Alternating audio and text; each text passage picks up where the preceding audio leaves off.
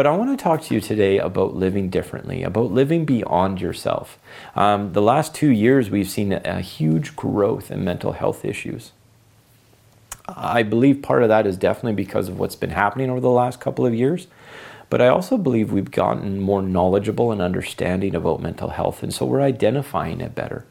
And I believe that living beyond yourself is actually part of the healing process. Now, I'm not saying it's the only part. Hear me out. I think often when we talk about subjects like this, we um, there's sometimes misinformation or miscommunication about giving till it hurts and then to continue to give or to um, not take care of your own self. I'm not talking about that at all. I think that's wrong. I don't believe that's biblical at all. But I believe that living beyond yourself is part of the journey for health when it comes to your mental health. I believe it helps our communities. I believe it's part of what we're designed for. Uh, just recently, I was doing a workshop with about 20 youth, uh, ages 13 to 18, and I asked the whole group, there's about 20 of them there, I asked them, hey, who here likes to help people? Every single one of them put up their hands. We're wired to help others, we're wired to live beyond ourselves, to give sacrificially, to think of others. And you see that no better than in the example of Jesus' life. He lived beyond himself. He gave sacrificially. Numerous times uh, in the scripture, as he healed people, as he cast demons out, as he raised people from the dead, uh, whether he was feeding the 5,000 or 4,000, so many, oper- or, so, sorry, so many times right before that, it said that Jesus was moved with compassion or that he saw them as being lost. See, Jesus wanted to live beyond himself. He cared for others. Now, Jesus was also very big into self care. He himself said, Love your neighbor as yourself. The two are very interconnected. To love yourself, you love your neighbor. To love your neighbor, you love yourself. Um, and I think that a lot of that has to do with how you view yourself and your identity and, be, and taking care of oneself is very important. Jesus took many opportunities to go alone by himself to pray or to relax, hang out with his friends and things like that. I mean, if you look at all the scriptures that summarize the three years of, of ministry that Jesus did, there's not a whole lot. I mean, I'm sure there's many other stories that aren't recorded, but obviously there's many opportunities in there for Jesus to take care of himself, to relax, to unwind. Um, and so, uh, and then ultimately, at the end of his life, he gave um, his own life sacrificially for others. So Jesus' life is a great example of living beyond oneself. I mean, when he sent out his disciples, what did he tell them to do? He told them to go and teach about him and that's it, right? No, he didn't. He didn't tell them to just go say things. He told them to go do things. Go heal the sick, cast out demons. And they went and they did all of that because Jesus knew that we had to live differently. We couldn't just focus on ourselves. We had to help others that we're wired that way, that there's huge benefits to our health, our mental health, and so much more, which we're going to get to in a few minutes. Another person who lived sacrificially, I believe, was this racer called Ivan Fernandez. Now, if you take a good look at me, you probably realize I'm not a marathon runner. I'm not a sprinter, even. Uh, I love watching people uh, run, though, as well, like races. It's pretty fun just seeing the competitiveness, the training that goes on. It's very inspiring. There's so many um, stories of com- um, good sportsmanship and, and teams working well together. And, and this story with Ivan Fernandez is no different. See, he was in this cross country race, uh, but he was in second. Um, this Ethiopian by the name of Abel was in front he was in first place. But the problem was that Abel, as he was running and near the finish line, he got um, confused and he thought he'd actually finished the race. So he started slowing down and going off to the side. And Ivan kind of realized what was going on.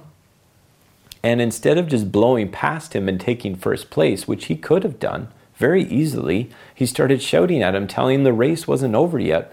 Problem was, Ivan speaks Spanish, Abel does not. So he didn't understand what was going on. He was getting quite confused. And so Ivan actually took him and pushed him across the finish line. He continued to push him the rest of the race so that Abel would get first place.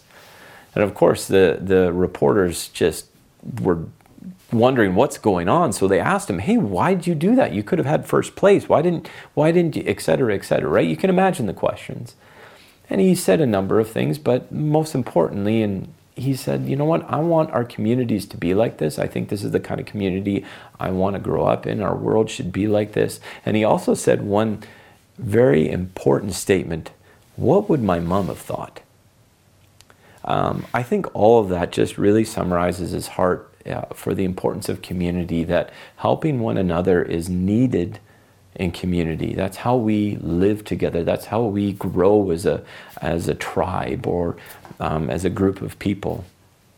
The world needs more stories like that, right? And there are lots of them out there. Unfortunately, not a lot of them are shared in the media nowadays. Now, I'm not trying to vilify the media. That's a whole other topic for another time. And I think sometimes they get a bad rap. But I mean, I think it's important to realize, though, that for all the bad stories that we hear predominantly, there are many other good ones. And it's more important what we decide to do with our own lives than to see all the bad going on, right? Um, I think the book of James talks about the importance of living differently, of living beyond oneself. Very, uh, the whole book does talk about it, but uh, one passage I want to read to you. It's in James 2, uh, it's verses 14 to 20. And it says this What good is it, my brothers and sisters, if someone claims to have faith but has no deeds? Can such faith save them? Suppose a brother or sister is without clothes and daily food. If one of you says to them, Go in peace, keep warm and well fed, but does nothing about their physical needs, what good is it? In the same way, faith by itself, if it is not accompanied by action, is dead. Verse 18 says, But someone will say, You have faith, I have deeds. Show me your faith without deeds, and I will show you my faith by my deeds. You believe that there is one God. Good. Even the demons believe that and shudder.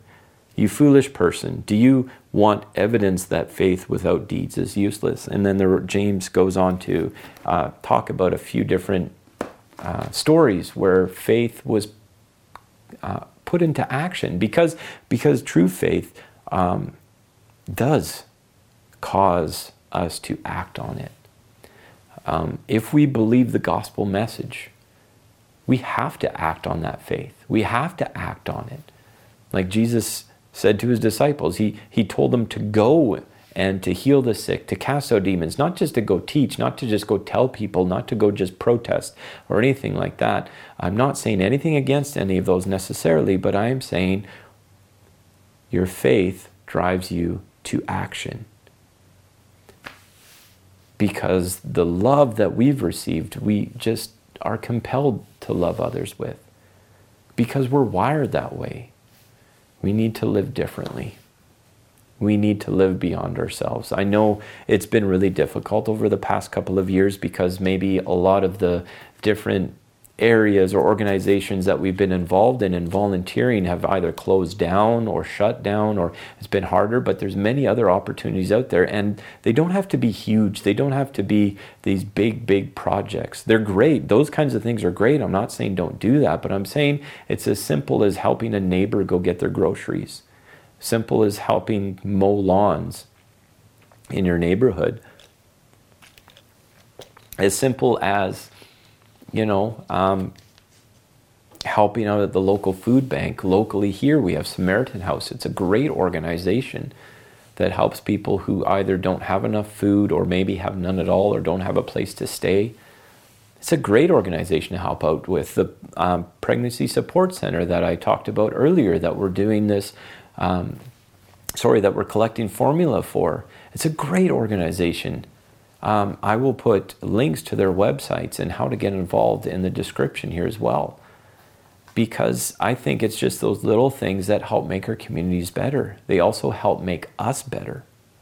Um, Mental Floss did this great article online. Uh, it talks about the seven benefits of helping others. There's seven of them.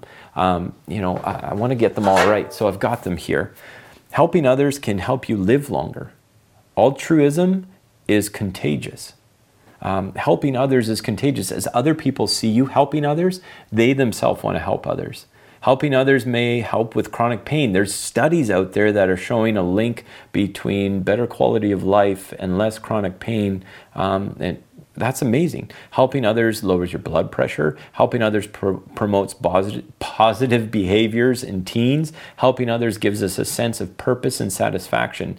Uh, the APA, the American um, Psychological Association, reports that there is a stronger link between kindness and what is known as eudaimonic, probably mispronouncing that, sorry, well being that, uh, that which focuses on self actualization, realizing one's potential, and finding meaning in life, that there's a stronger focus there than between kindness and uh, hedonic well being, which refers to happiness and positive feelings.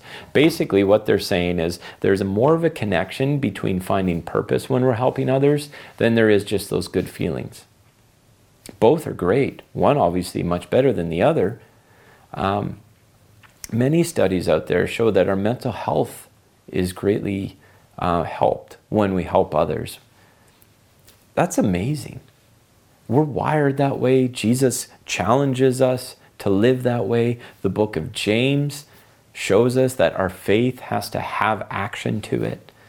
So we need to live different. We need to be living differently.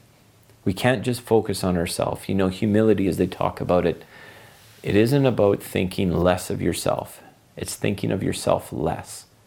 Not to say that you, like I said before, that you're not taking care of yourself, but you're realizing that there's other people in this world that you can help and do opportunities. There's lots of ways. Start small. Just take one little step and you'll find the benefits are amazing. And you'll find your life, your quality of life to be better as you help others. So I want to challenge you with that, to live differently. And I want to pray for you. I want to pray for you for peace to rule and reign in your life. What that means is just having more peace. I want to pray for wisdom for you. As Pastor Mike has just finished off his uh, Proverbs series, which has been a great series. If you missed any of those messages, please head on over to our website and click the Watch tab. We've got the whole series there as well as you went through the book of Proverbs, which is a book all about wisdom. I want to pray for peace and for wisdom to be active in your life. And if you're here and you haven't accepted Jesus as your Lord and Savior, I want to give you opportunity. I want to pray for that as well. And if that's you and you're like, yeah, I, I heard what you're talking about today, and I feel like that's the kind of life I want to live, and I want to surrender my life to Jesus, I want to follow Jesus, I want you to pray this prayer with me. And then I also want you to click on our Connect tab over at our website at bethelbrandon.ca. And I would love for you to reach out to us because we want to get in touch with you. Um, so just pray this with me Dear God, I'm sorry for the sins that I have committed. And thank you that you forgive me for them. I pray that you would come into my life, and I commit my life to you, to living for you, and for the values that you teach in the Bible. And God, I pray that you would bring people into my life that would help me grow in my faith journey with you. In Jesus' name, amen. So, if that was you that prayed along, please click that Connect tab on our website, and we would love to connect with you. And then I just want to pray for the rest of you, like I said, for peace and for wisdom, and to challenge you to live differently, to find an opportunity to help others this week. So, God, I just thank you so much for this opportunity to connect with others online to share your word. Father, I pray that you would just be with each person that's watching. I pray that you be with uh, the um, service that's going on outside at Bethel Brandon. I pray you'd also be with Pastor Callan Laurie out in Wawanesa for the final service, Lord God.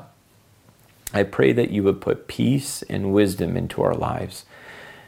In Jesus' mighty name, amen. Well, thank you so much for joining us online today. And we're so glad again that you chose to spend part of your weekend with us. And we would love to continue to connect with you. So head over to our website there or go over to our Facebook and Instagram. Thank you so much for watching and have an excellent week. Thank you for taking the time to listen. Let's continue the conversation online. Visit us at bethelbrandon.ca or follow us on Facebook.